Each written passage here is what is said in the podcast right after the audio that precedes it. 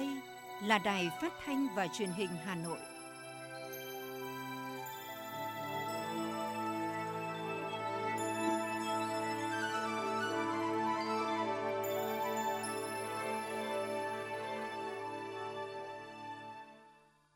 Kính chào quý vị và các bạn. Bây giờ là chương trình thời sự của Đài Phát thanh và Truyền hình Hà Nội, phát trực tiếp trên sóng phát thanh tần số FM 90 MHz. Trưa nay chủ nhật ngày 5 tháng 6 năm 2022, chương trình có những nội dung chính sau đây.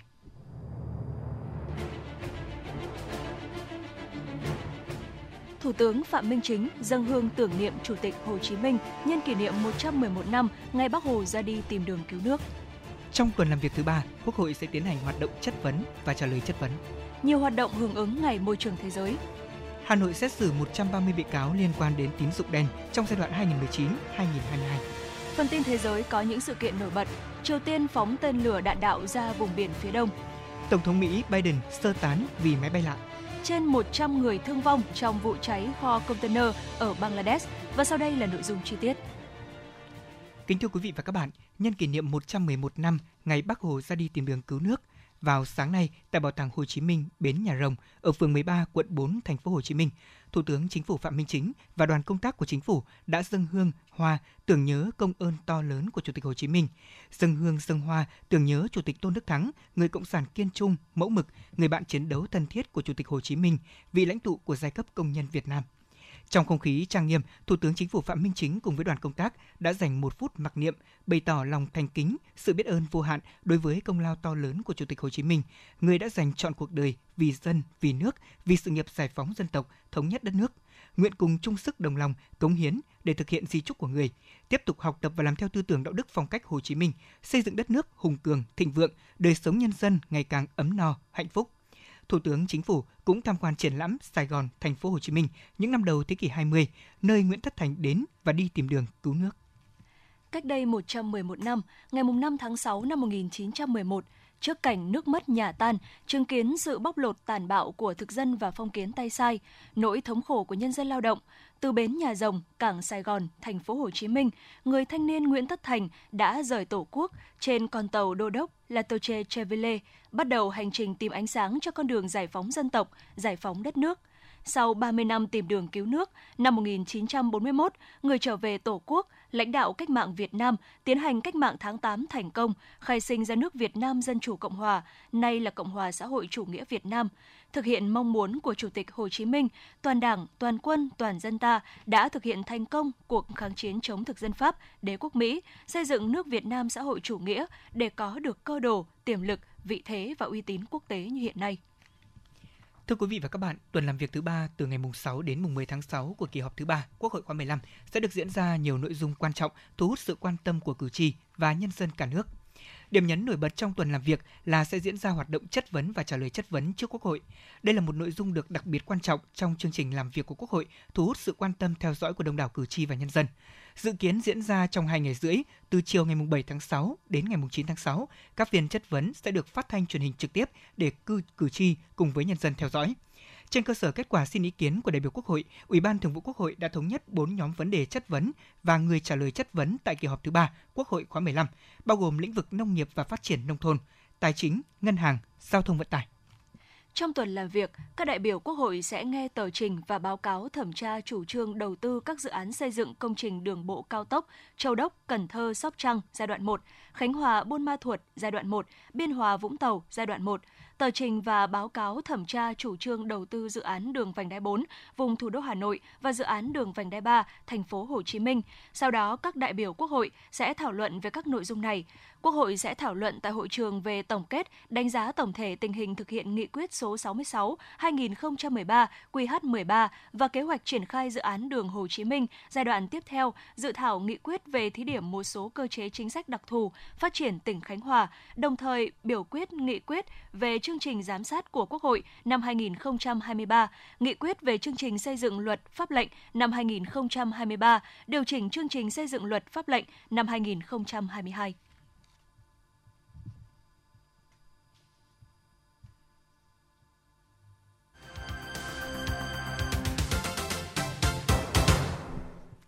Kính thưa quý vị, những thông tin kinh tế sẽ tiếp nối chương trình thời sự hôm nay.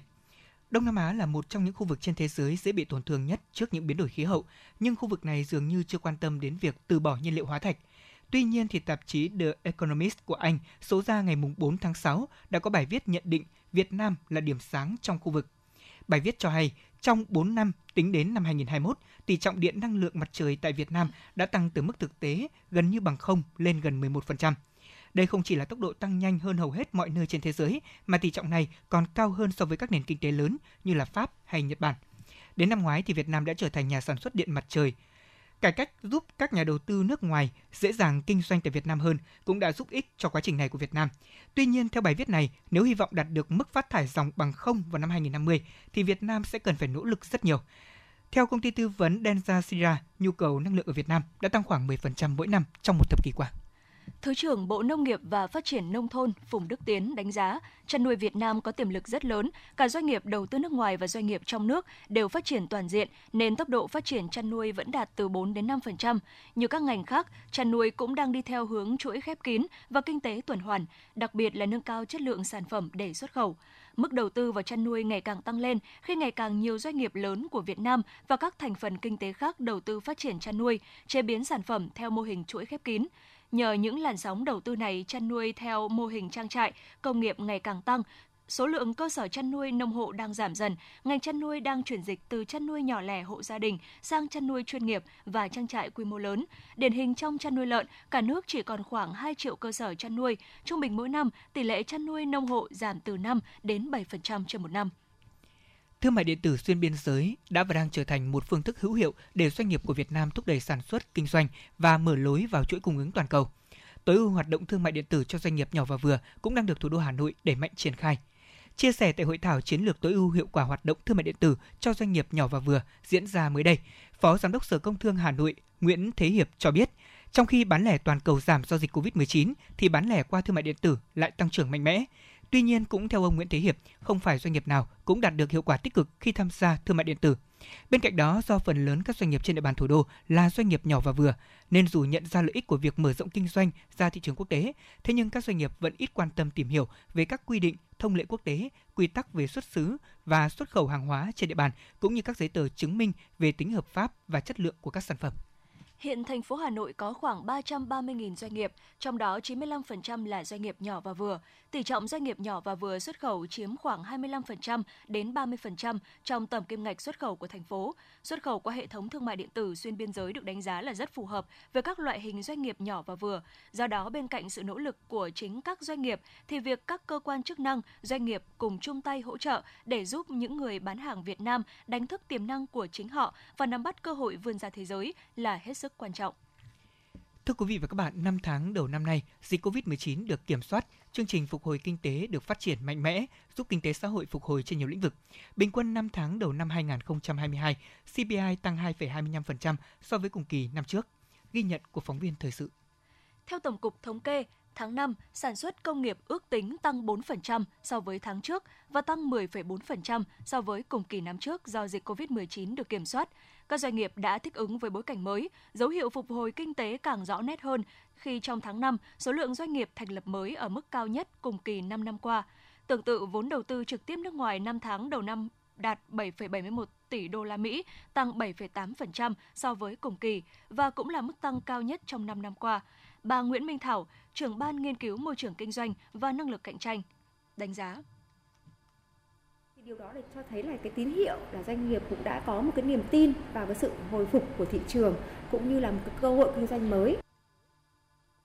Kinh tế bước vào giai đoạn bứt tốc, nhưng lạm phát vẫn được kiểm soát trong bối cảnh giá cả leo thang. Bình quân 5 tháng đầu năm 2022, CPI tăng 2,25% so với cùng kỳ năm trước, nhưng vẫn thấp hơn mức tăng của 5 tháng đầu năm 2017-2020. Một trong những điểm nhấn của tháng 5 là ngành dịch vụ, trong đó sức bật ấn tượng nhất là ngành du lịch. Lượng khách quốc tế đến Việt Nam 5 tháng đầu năm đạt 365.000 lượt, gấp 4,5 lần so với cùng kỳ. Bên cạnh đó, việc nước ta đăng cai tổ chức SEA Games 31 trong tháng 5 đã làm giá trị thương hiệu Việt Nam tăng lên rất cao. Ông Trần Hoàng Ngân, Ủy viên Ủy ban Kinh tế của Quốc hội nhận xét chưa bao giờ chúng ta tổ chức một cái cái cái cái cái marketing giới thiệu cái cái hình ảnh của người Việt Nam mình rất là thành công như vậy cái thương hiệu Việt Nam mình trong tháng vừa qua là lên rất là cao đấy là một cái niềm vui và nó tạo đà cho chúng ta phấn khởi để làm sao mà chúng ta hoàn thành được cái kế hoạch kinh tế xã hội đặt ra trong năm 2022. Bên lề Quốc hội, các đại biểu Quốc hội đều đánh giá cao kết quả đạt được trong 5 tháng đầu năm và bày tỏ kỳ vọng vào sự điều hành linh hoạt của chính phủ trong bối cảnh kinh tế thế giới nhiều biến động, nỗ lực trong những tháng cuối năm để có thể hoàn thành được các mục tiêu đã đặt ra. Ông Phạm Văn Hòa, trưởng đoàn đại biểu Quốc hội tỉnh Đồng Tháp và ông Nguyễn Thành Trung, ủy viên chuyên trách Ủy ban Tài chính Ngân sách của Quốc hội đánh giá cao vai trò chỉ đạo điều hành của Thủ tướng Chính phủ và Chính phủ trong thời gian qua. Tôi đánh giá rất là cao cái ờ, kiểm soát lạm phát của chính phủ. Trong khi giá cả các mặt hàng, nhất là các cái mặt hàng về xăng dầu, giá cả lương thực thực phẩm ở thế giới và trong nước tăng. Cái vai trò trách nhiệm của chính phủ đó là điều hành trong từng lĩnh vực. Trong đó là là cái lĩnh vực về phát triển kinh tế, ổn định đời sống của người dân dân. Ừ, GDP à, trong những tháng đầu năm là tăng. À, tôi cho rằng đây là một cái sự mà mà, mà một tín hiệu là là đáng mừng với những số liệu của năm tháng, một số dự báo cho rằng tăng trưởng kinh tế quý 3 sẽ là điểm nhấn, tạo đà cho tăng trưởng kinh tế cả năm nay, vượt mục tiêu đặt ra là 6 đến 6,5%, thậm chí còn cao hơn mức 7%.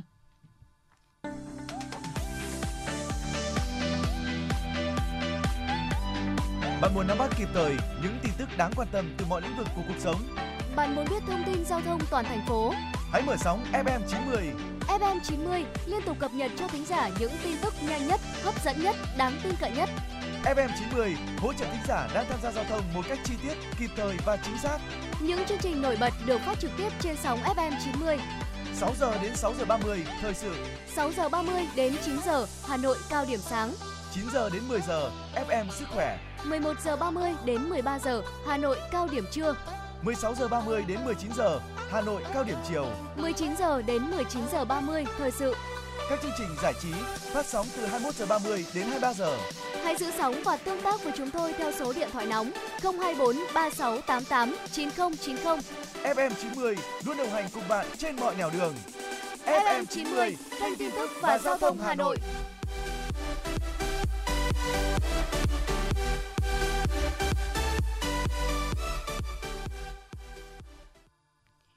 Quý vị và các bạn thân mến, trong những ngày qua, Hà Nội tổ chức nhiều hoạt động hưởng ứng Ngày Môi trường Thế giới mùng 5 tháng 6. Chúng ta sẽ cùng điểm lại ngay sau đây. Tạp chí Môi trường và Đô thị phối hợp cùng với công ty trách nhiệm hữu hạn một thành viên môi trường đô thị Hà Nội Urenco, Hiệp hội Môi trường đô thị và khu công nghiệp Việt Nam tổ chức tọa đàm theo hình thức trực tiếp và trực tuyến với chủ đề chi phí thu gom, vận chuyển và xử lý chất thải rắn sinh hoạt. Hiện tại thì phí thu gom vận chuyển và công nghệ xử lý chất thải tại Việt Nam cùng với phí vệ sinh môi trường đối với hộ gia đình còn rất thấp. Cụ thể, tại Hà Nội, mức thu hiện nay đối với mỗi người chỉ ở mức là 6.000 đồng một tháng đối với khu vực nội thành, 3.000 đồng một tháng đối với ngoại thành. Còn tại Đà Nẵng là 20.000 đồng một tháng một hộ gia đình, tại thành phố Hồ Chí Minh là 22.000 đồng một tháng đối với các hộ gia đình nội thành có nhà mặt tiền, chung cư cao cấp, hạng 1, hạng 2. Trong khi đó, công nhân lao động làm việc trong lĩnh vực vệ sinh môi trường đa phần là xuất phát từ những lao động nghèo, mức lương thấp, không bảo đảm đời sống cho người lao động, việc lương thấp gây khó khăn trong công tác tuyển dụng và công nhân cũng không gắn bó lâu dài được với công việc. Các đại biểu tham dự tọa đàm đã tập trung thảo luận về các nội dung liên quan đến chi phí thu gom, vận chuyển, xử lý chất thải rắn sinh hoạt, thực trạng tính phí thu gom, vận chuyển và công nghệ xử lý chất thải tại Việt Nam. Trên cơ sở đó, Hiệp hội Môi trường Đô thị và Khu công nghiệp Việt Nam sẽ làm căn cứ để có văn bản kiến nghị đến các cơ quan có thẩm quyền xem xét sớm xây dựng, ban hành định mức kinh tế kỹ thuật, định mức chi phí dịch vụ thu gom hợp lý theo tinh thần của Luật Bảo vệ môi trường và Nghị định 08/2022 ND PCP của chính phủ. Thưa quý vị, hưởng ứng Ngày Môi trường Thế giới đồng thời nhằm lan tỏa về ý nghĩa của việc sử dụng nước tinh khiết trong lon nhôm thay thế cho các chai nhựa, qua đó giúp nâng cao nhận thức và trách nhiệm của cộng đồng, nhất là của giới trẻ với các vấn đề của xã hội nói chung và bảo vệ môi trường nói riêng. Hưởng ứng phong trào chống rác thải nhựa do Thủ tướng Chính phủ phát động, Trung tâm Truyền thông Tài nguyên và Môi trường, Bộ Tài nguyên Môi trường phối hợp cùng với CV Water tổ chức phát động cuộc thi Lon nước nở hoa Đối tượng tham gia là mọi cá nhân và các nhóm đang sinh sống, học tập và làm việc tại Việt Nam, không giới hạn về độ tuổi, có ý tưởng sáng tạo hướng tới những hoạt động bảo vệ môi trường. Người tham gia sẽ sử dụng vỏ lon, nước tinh khiết CV để trồng và cắm các loại hoa, cây cảnh hoặc là các loại thực vật khác và gửi ảnh chụp video với đối tượng chính là các loại hoa, cây cảnh hoặc các loại thực vật khác được trồng trong vỏ lon, nước tinh khiết CV. Cuộc thi được tiến hành theo tuần và sẽ được đăng tải công khai trên website cvwater.vn nhằm phục vụ công tác bình chọn trực tiếp của người truy cập. Thưa quý vị và các bạn, hưởng ứng Ngày Môi trường Thế giới năm nay với chủ đề Chỉ có một trái đất, hướng tới lối sống xanh hơn, sạch hơn, các cấp hội phụ nữ thủ đô đã tổ chức nhiều hoạt động thiết thực nhằm chung tay xây dựng thủ đô ngày càng xanh sạch đẹp. Hưởng ứng Ngày Môi trường Thế giới mùng 5 tháng 6 và tháng hành động vì môi trường năm 2022, Hội Liên hiệp Phụ nữ quận Hoàng Mai đã tổ chức hội thi Phụ nữ Hoàng Mai tìm kiếm sáng kiến bảo vệ môi trường nhằm mục đích tuyên truyền tới cán bộ, hội viên phụ nữ các kiến thức về luật bảo vệ môi trường và các vấn đề bảo vệ môi trường, phát huy vai trò của các cấp hội phụ nữ tham gia bảo vệ môi trường, xây dựng quận Hoàng Mai ngày càng sáng, xanh, sạch đẹp. Phong trào chống rác thải nhựa đã được trên 20.000 cán bộ hội viên ở 195 tri hội tham gia với mô hình biến rác thành tiền để gây quỹ hỗ trợ hội viên có hoàn cảnh khó khăn và sửa chữa nhà ở cho hội viên. Phong trào đã có sức lan tỏa và thu hút đông đảo cán bộ hội viên trên địa bàn quận tham gia. Bà Nguyễn Lệ Hằng, Chủ tịch Hội Liên hiệp Phụ nữ quận Hoàng Mai cho biết. Ngoài cái duy trì vệ sinh môi trường thì các vườn hoa vẫn được duy trì, được chăm sóc thì cũng vận động cán bộ viên phụ nữ là chung tay sửa sang uh, xã hội hóa đổ bê tông và trồng hoa cũng để cho nhân dân là cái khu vui chơi và được nhân dân rất là ghi nhận. Bên cạnh đó thì tại phường thì vẫn duy trì ví dụ phường định công phường định liệt phường đại kim vẫn trồng các tiền hoa trên phố và duy trì hoạt động thì, thì trong hàng tuần thì cán bộ viên phụ nữ vẫn tham gia uh, trồng hoa và chăm sóc uh, làm cỏ việc này chúng tôi vẫn thường làm thường xuyên. Cùng với phụ nữ quận Hoàng Mai, Hội Liên hiệp Phụ nữ quận Cầu Giấy đã chỉ đạo các cơ sở tuyên truyền vận động cán bộ hội viên phụ nữ làm các sản phẩm tái chế từ rác thải nhựa, hướng dẫn thực hành một số sản phẩm tái chế từ rác thải, phát túi, bình đựng nước thân thiện môi trường, đổi phế liệu lấy cây xanh, duy trì và nâng cao chất lượng các đoạn đường phụ nữ tự quản, tuyến phố văn minh đô thị, nhóm liên gia, cầu thang, số nhà tự quản của các tri tổ hội tích cực tham gia trồng và chăm sóc cây xanh, bồn hoa, cây cảnh, giữ gìn khu phố xanh sạch đẹp, bà Nguyễn Kim Lê, Chủ tịch Hội Liên hiệp Phụ nữ quận Cầu Giấy cho biết. Cán bộ hội viên phụ nữ quận Cầu Giấy đã tập trung đẩy mạnh công tác tuyên truyền, nâng cao nhận thức, thay đổi hành vi bảo vệ môi trường cho cán bộ hội viên và nhân dân bằng nhiều hoạt động cụ thể, xây dựng nhiều công trình mô hình phần việc thiết thực như tái chế trồng cây xanh, sản phẩm thân thiện môi trường từ giấy loại, ngõ hoa, vườn cây phụ nữ vun trồng và rất nhiều mô hình khác đã góp phần xây dựng nếp sống văn minh, bảo vệ môi trường từ địa bàn dân cư tiếp tục đẩy mạnh các hoạt động tuyên truyền giáo dục, nâng cao kiến thức về bảo vệ môi trường cho cán bộ hội viên phụ nữ, tiếp tục vận động hội viên phụ nữ và gia đình hưởng ứng đợt cao điểm về vệ sinh môi trường với việc duy trì gia quân tổng vệ sinh vào sáng thứ bảy hàng tuần, đồng thời duy trì hoạt động của ngày Chủ nhật xanh vì cộng đồng san sẻ yêu thương tại 100% các tri hội. Hưởng ứng các hoạt động vì môi trường năm nay, các cấp hội phụ nữ thủ đô đã tổ chức các hoạt động tuyên truyền cho cán bộ, hội viên phụ nữ và cộng đồng về chủ đề ý nghĩa, mục đích và nội dung của Ngày Môi trường Thế giới, đồng thời sáng tạo đổi mới cách thức thực hiện, hình thức truyền thông, ứng dụng công nghệ thông tin về chủ đề, thông điệp của tháng hành động vì môi trường hưởng ứng Ngày Môi trường Thế giới mùng 5 tháng 6 Ngày Quốc tế Đa dạng sinh học năm 2022 tổ chức nhiều hoạt động về giáo dục môi trường cho hội viên, lồng ghép trong các chương trình sinh hoạt của hội, qua đó nâng cao ý thức trách nhiệm bảo vệ môi trường, góp phần thực hiện các nội dung xây dựng nông thôn mới, xây dựng đô thị văn minh. Bà Nguyễn Thị Thu Thủy, Phó Chủ tịch Thường trực Hội Liên hiệp Phụ nữ thành phố Hà Nội cho biết nhận thức rõ vai trò trách nhiệm của tổ chức hội và mỗi người phụ nữ thủ đô trong việc tham gia thực hiện nhiệm vụ chính trị của thành phố. Thời gian qua, mỗi cơ sở hội Liên hiệp Phụ nữ đã có nhiều hoạt động thiết thực, nhiều công trình phần việc thực hiện cuộc vận động, xây dựng gia đình 503 sạch, thực hiện phong trào vì môi trường trong sạch phụ nữ và nhân dân thủ đô không đổ rác phế thải ra đường và nơi công cộng, thực hiện cuộc vận động phụ nữ thủ đô ứng xử đẹp để nhằm tuyên truyền vận động đông đảo phụ nữ gương mẫu chấp hành các quy định về trật tự văn minh đô thị về quy tắc ứng xử nơi công cộng, tích cực bảo vệ môi trường, thực hiện sạch nhà, sạch ngõ, sạch phố, sạch đồng ruộng, phối hợp để xóa các cái điểm rác tồn động, chủ động trồng và chăm sóc hoa, cây cảnh, tạo cảnh quan tại khu dân cư, hạn chế sử dụng túi ni lông, chống rác thải nhựa, thực hiện tốt việc phân loại rác thải tại hộ gia đình phát huy vai trò của phụ nữ thủ đô và tổ chức hội chung tay hành động vì thủ đô sáng, xanh, sạch, đẹp. Tích cực tham gia các hoạt động vì môi trường, các cấp hội phụ nữ thành phố cần thực hiện hiệu quả tuyên truyền nhằm khuyến khích hội viên phụ nữ, người tiêu dùng, người bán hàng cắt giảm tối đa sử dụng các sản phẩm nhựa và túi ni lông cũng như từ bỏ thói quen vứt rác bừa bãi, đồng thời tích cực vận động hội viên và gia đình hạn chế sử dụng túi ni lông, hướng dẫn hội viên gấp túi giấy thân thiện với môi trường, duy trì và nâng cao chất lượng mô hình câu lạc bộ tham gia bảo vệ môi trường, góp phần cùng các cấp các ngành chung tay hành động vì môi trường thủ đô xanh, sạch, đẹp.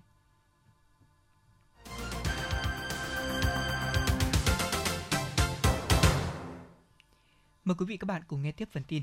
Bộ Giáo dục và Đào tạo vừa tổ chức hội nghị về phòng chống bạo lực học đường và lao động trẻ em thông qua trường học. Hội nghị được tổ chức trực tiếp kết hợp với trực tuyến tới 63 cơ sở giáo dục đào tạo cùng các phòng giáo dục đào tạo và nhiều cơ sở giáo dục trong cả nước. Tại hội nghị, các đơn vị đã cùng trao đổi, thống nhất triển khai các giải pháp về phòng chống bạo lực học đường như là chú trọng công tác tuyên truyền, nâng cao nhận thức trách nhiệm của cán bộ quản lý, giáo viên, nhân viên, học sinh và gia đình học sinh, tăng cường giáo dục về phòng chống bạo lực học đường, xây dựng chuyên đề về giáo dục giá trị sống, kỹ năng sống, kỹ năng tự bảo vệ phòng chống xâm hại bạo lực thông qua các hình thức như là tọa đàm, chia sẻ kinh nghiệm, nêu gương tốt, đề cao sự gương mẫu của người thầy. Đặc biệt, các cơ sở giáo dục cần xây dựng và củng cố, nâng cao hiệu quả, phát huy vai trò của các phòng tư vấn tâm lý. Đối với vấn đề phòng ngừa lao động trẻ em, các đơn vị địa phương cần xây dựng cơ chế phối hợp với các lực lượng trong trường hợp để phát hiện kịp thời các trường hợp trẻ em học sinh phổ thông có nguy cơ trở thành lao động trẻ em, tăng cường sự phối hợp giữa nhà trường, gia đình và xã hội trong việc đưa trẻ đến trường, hạn chế tối đa việc trẻ phải bỏ học do khó khăn về học tập và kinh tế. Sở Giáo dục và Đào tạo Hà Nội công bố kế hoạch tuyển sinh các lớp đầu cấp, cụ thể là tuyển sinh vào trường mầm non lớp 1, lớp 6 năm học 2022-2023 của 30 quận huyện thị xã. Năm học 2022-2023, thành phố Hà Nội vẫn sử dụng phương thức xét tuyển theo tuyến tuyển sinh do Ủy ban Nhân dân quận, huyện, thị xã quy định để tuyển sinh vào các trường mầm non lớp 1, lớp 6. Riêng những trường trung học cơ sở được Ủy ban nhân dân thành phố công nhận là trường chất lượng cao có thể lựa chọn phương thức tuyển sinh là xét tuyển hoặc xét tuyển kết hợp với việc tổ chức làm bài kiểm tra đánh giá năng lực. Về hình thức tuyển sinh, phụ huynh học sinh có thể đăng ký tuyển sinh cho con theo hình thức trực tuyến hoặc trực tiếp. Thời gian tuyển sinh theo hình thức trực tuyến được áp dụng thống nhất trên địa bàn toàn thành phố từ ngày 1 tháng 7 đến hết ngày 3 tháng 7 năm 2022. Đối với tuyển sinh vào lớp 1, từ ngày 4 tháng 7 đến hết ngày 6 tháng 7 năm 2022 đối với tuyển sinh trẻ mầm non 5 tuổi và từ ngày 7 tháng 7 đến hết ngày 9 tháng 7 năm 2022 đối với tuyển sinh vào lớp 6. Trong trường hợp nộp hồ sơ tuyển sinh bằng hình thức trực tiếp, phụ huynh học sinh đến trường làm thủ tục từ ngày 13 tháng 7 đến hết ngày 18 tháng 7 năm 2022. Phó Thủ tướng Thường trực Phạm Bình Minh đã chỉ đạo các cơ quan, đơn vị và lãnh đạo tỉnh Hòa Bình khẩn trương khắc phục hậu quả của vụ tai nạn giao thông khiến 3 người chết tại huyện Yên Thủy, tỉnh Hòa Bình. Ngay sau khi nhận được thông tin về vụ tai nạn, Phó Thủ tướng Thường trực Phạm Bình Minh, Bộ trưởng Bộ Giao thông Vận tải Nguyễn Văn Thể đã yêu cầu ông Khuất Việt Hùng, Phó Chủ tịch chuyên trách Ủy ban An toàn giao thông quốc gia đến hiện trường trong đêm qua, phối hợp cùng với lãnh đạo địa phương chỉ đạo khắc phục hậu quả của vụ tai nạn, đồng thời chuyển lời thăm hỏi, động viên của Phó Thủ tướng và Bộ trưởng đến gia đình và thân nhân của người bị nạn. Hiện nay, lãnh đạo Ủy ban dân tỉnh Hòa Bình đang đến hiện trường chỉ đạo khắc phục và giải quyết hậu quả của vụ tai nạn giao thông đặc biệt nghiêm trọng này. Ủy ban nhân dân thành phố Hà Nội vừa ban hành báo cáo sơ kết 3 năm thực hiện chỉ thị số 12 của Thủ tướng Chính phủ về tăng cường phòng ngừa đấu tranh với tội phạm và vi phạm pháp luật liên quan đến hoạt động tín dụng đen. Báo cáo nêu rõ 3 năm qua, thành phố đã tổ chức triển khai thực hiện nghiêm túc các biện pháp kiềm chế sự gia tăng của hoạt động tín dụng đen, tình hình tội phạm và vi phạm liên pháp luật liên quan đến tín dụng đen giảm cả về số lượng và mức độ nghiêm trọng. Công tác quản lý nhà nước đối với các lĩnh vực, ngành nghề kinh doanh về an ninh trật tự liên quan được siết chặt, công tác kiểm tra, xử lý các hành vi vi phạm được đẩy mạnh. Trong đó, từ ngày 15 tháng 4 năm 2019 đến ngày 14 tháng 4 năm 2022, toàn thành phố Hà Nội phát hiện 169 vụ, 385 đối tượng liên quan đến tín dụng đen. Trong đó đã khởi tố 123 vụ, 353 bị can, ra quyết định xử phạt hành chính 13 vụ, 32 đối tượng, đang tiếp tục xác minh, giải quyết 6 vụ. Toàn thành phố xảy ra 289 vụ đổ chất bẩn, chất thải liên quan đến tín dụng đen. Viện Kiểm sát Nhân dân cấp thành phố và cấp huyện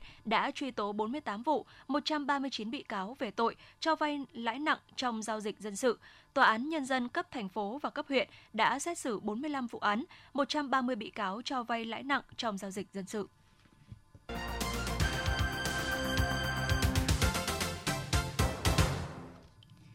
Quý vị và các bạn đang nghe chương trình thời sự của Đài Phát thanh và Truyền hình Hà Nội phát trên sóng FM 90 MHz. Phần tin thế giới sẽ tiếp nối chương trình hôm nay.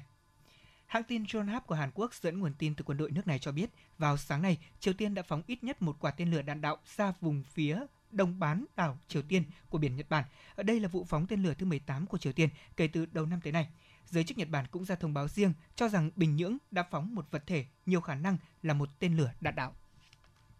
quân đội Hàn Quốc và Mỹ đã kết thúc cuộc tập trận chung ở vùng biển quốc tế ngoài khơi Okinawa, Nhật Bản. Mục đích của cuộc tập trận này là tăng cường khả năng phối hợp giữa lực lượng Hải quân Hàn Quốc và Mỹ trong thế trận phòng thủ. Trong quá trình diễn tập, Hải quân Hàn Quốc và Mỹ đã tiến hành các hoạt động tác chiến chống hạm, chống ngầm, hậu cần và ngăn chặn trên biển.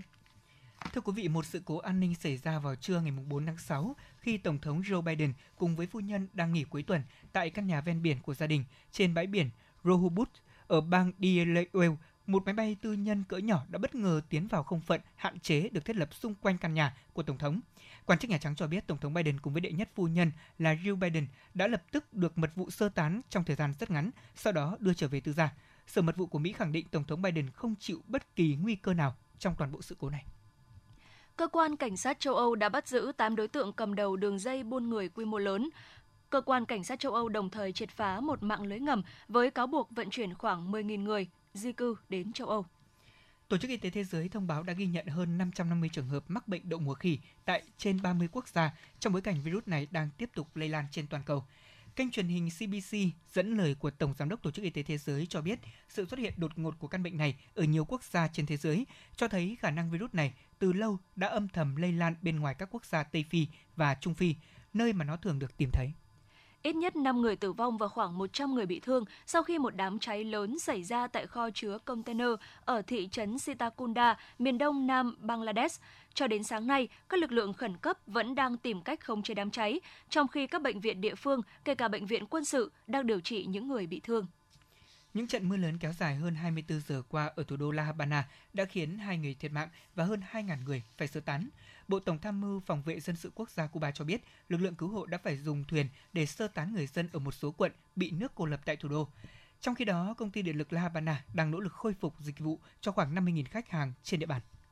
Một đám cháy rừng đã bùng phát ngoài tầm kiểm soát ở ngoại ô Athens của Hy Lạp làm hư hại nhiều nhà cửa và phương tiện. Hơn 130 nhân viên cứu hỏa đã được điều động với sự hỗ trợ của 6 máy bay chữa cháy và 4 máy bay trực thăng. Các máy bay này đã thả hàng tấn nước trong nỗ lực dập tắt đám cháy rừng bùng phát trong hơn 7 giờ qua.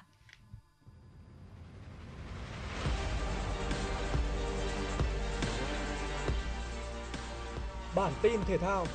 Bản tin thể thao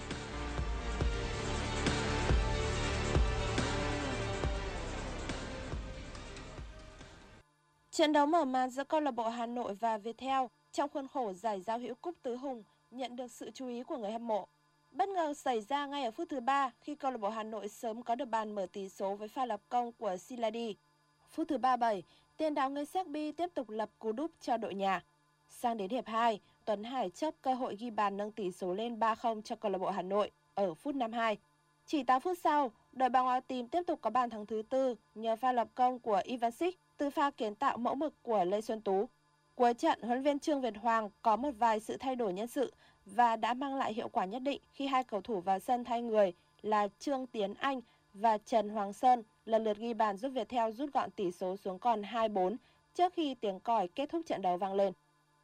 Ở trận đấu sau đó, câu lạc bộ Hải Phòng giành chiến thắng chung cuộc 4-0 trước Hoàng Anh Gia Lai với các bàn thắng của Hải Huy, Triệu Việt Hưng, Trung Hiếu và Thành Đồng. Ở giải này, huấn viên trưởng Kia Tisak đặt mục tiêu giúp các cầu thủ có nhiều cơ hội thi đấu, cọ sát, phát triển bản thân. Các trận đấu tiếp theo của UEFA Nation League 2022-2023 đã diễn ra vào hôm nay. Với thực lực được đánh giá mạnh hơn đội chủ nhà Hungary, đội tuyển Anh tràn lên tấn công ngay sau tiếng còi khai cuộc. Tuy nhiên số cơ hội mà Tam Sư tạo được không nhiều. Theo thời gian, sức tấn công của đội khách giảm dần trước sự hưng phấn của đối thủ. Sang đến hiệp 2, huấn viên Southgate sớm tung ra sự điều chỉnh về nhân sự nhưng lối chơi của đội tuyển Anh vẫn cực kỳ nghèo nàn. Thậm chí họ còn lui toàn bộ đội hình về hẳn sau vòng tròn giữa sân để phòng thủ trước những đợt tấn công của Hungary. Phút thứ 64, Rex James có pha trả bóng về không tốt và buộc phải phạm lỗi với Nagy. Trong tay chỉ tay và chấm phạt đền và Zoboslai đã hạ gục Pickford trên chấm 11 m đem về bàn mở tỷ số trận đấu. Đây cũng là bàn thắng duy nhất của cuộc đọ sức ở Puskas Arena và đội tuyển Anh chấp nhận thua 0-1 trước Hungary trong ngày ra quân UEFA Nations League. Ở trận đấu đáng chú ý khác, Italia chia điểm với Đức sau trận hòa một đều. Hai bàn thắng được ghi chỉ trong 3 phút của hiệp 2 từ phút 70 đến phút 73. Giotto của Italia đã vượt người kèm bên cánh phải trước khi căng ngang cho Pellegrini băng xuống đệm bóng cận thành ghi bàn cho Italia, nhưng Kimmich đã kịp giật lại một điểm cho đội tuyển Đức với cú đá cực nhanh. Tại các trận đấu khác, Phần Lan hòa Bosnia-Herzegovina một đều, Cộng hòa Iceland thua tối thiểu 1-0 trước Armenia, trong khi đó Thổ Nhĩ Kỳ thắng đậm quần đảo Faroe 4-0. Do ảnh hưởng của rìa đông nam vùng áp thấp phía tây, ngày hôm nay thành phố Hà Nội tiếp tục có nắng nóng, nắng nóng gay gắt với nhiệt độ cao nhất tại trung tâm thành phố và các huyện phía tây, phía nam từ 36 đến 38 độ. Các huyện phía bắc thành phố nhiệt độ từ 35 đến 37 độ. Do ảnh hưởng của nắng nóng kết hợp với độ ẩm trong không khí giảm thấp, thế nên có nhiều nguy cơ xảy ra cháy nổ, hỏa hoạn ở khu vực dân cư do nhu cầu sử dụng điện tăng cao và nguy cơ xảy ra cháy rừng. Ngoài ra, nắng nóng còn có thể gây ra tình trạng mất nước, kiệt sức, đột quỵ do sốc nhiệt đối với cơ thể người khi tiếp xúc lâu với nền nhiệt độ cao. Từ ngày mai mùng 6 tháng 6, kết thúc đợt nắng nóng này.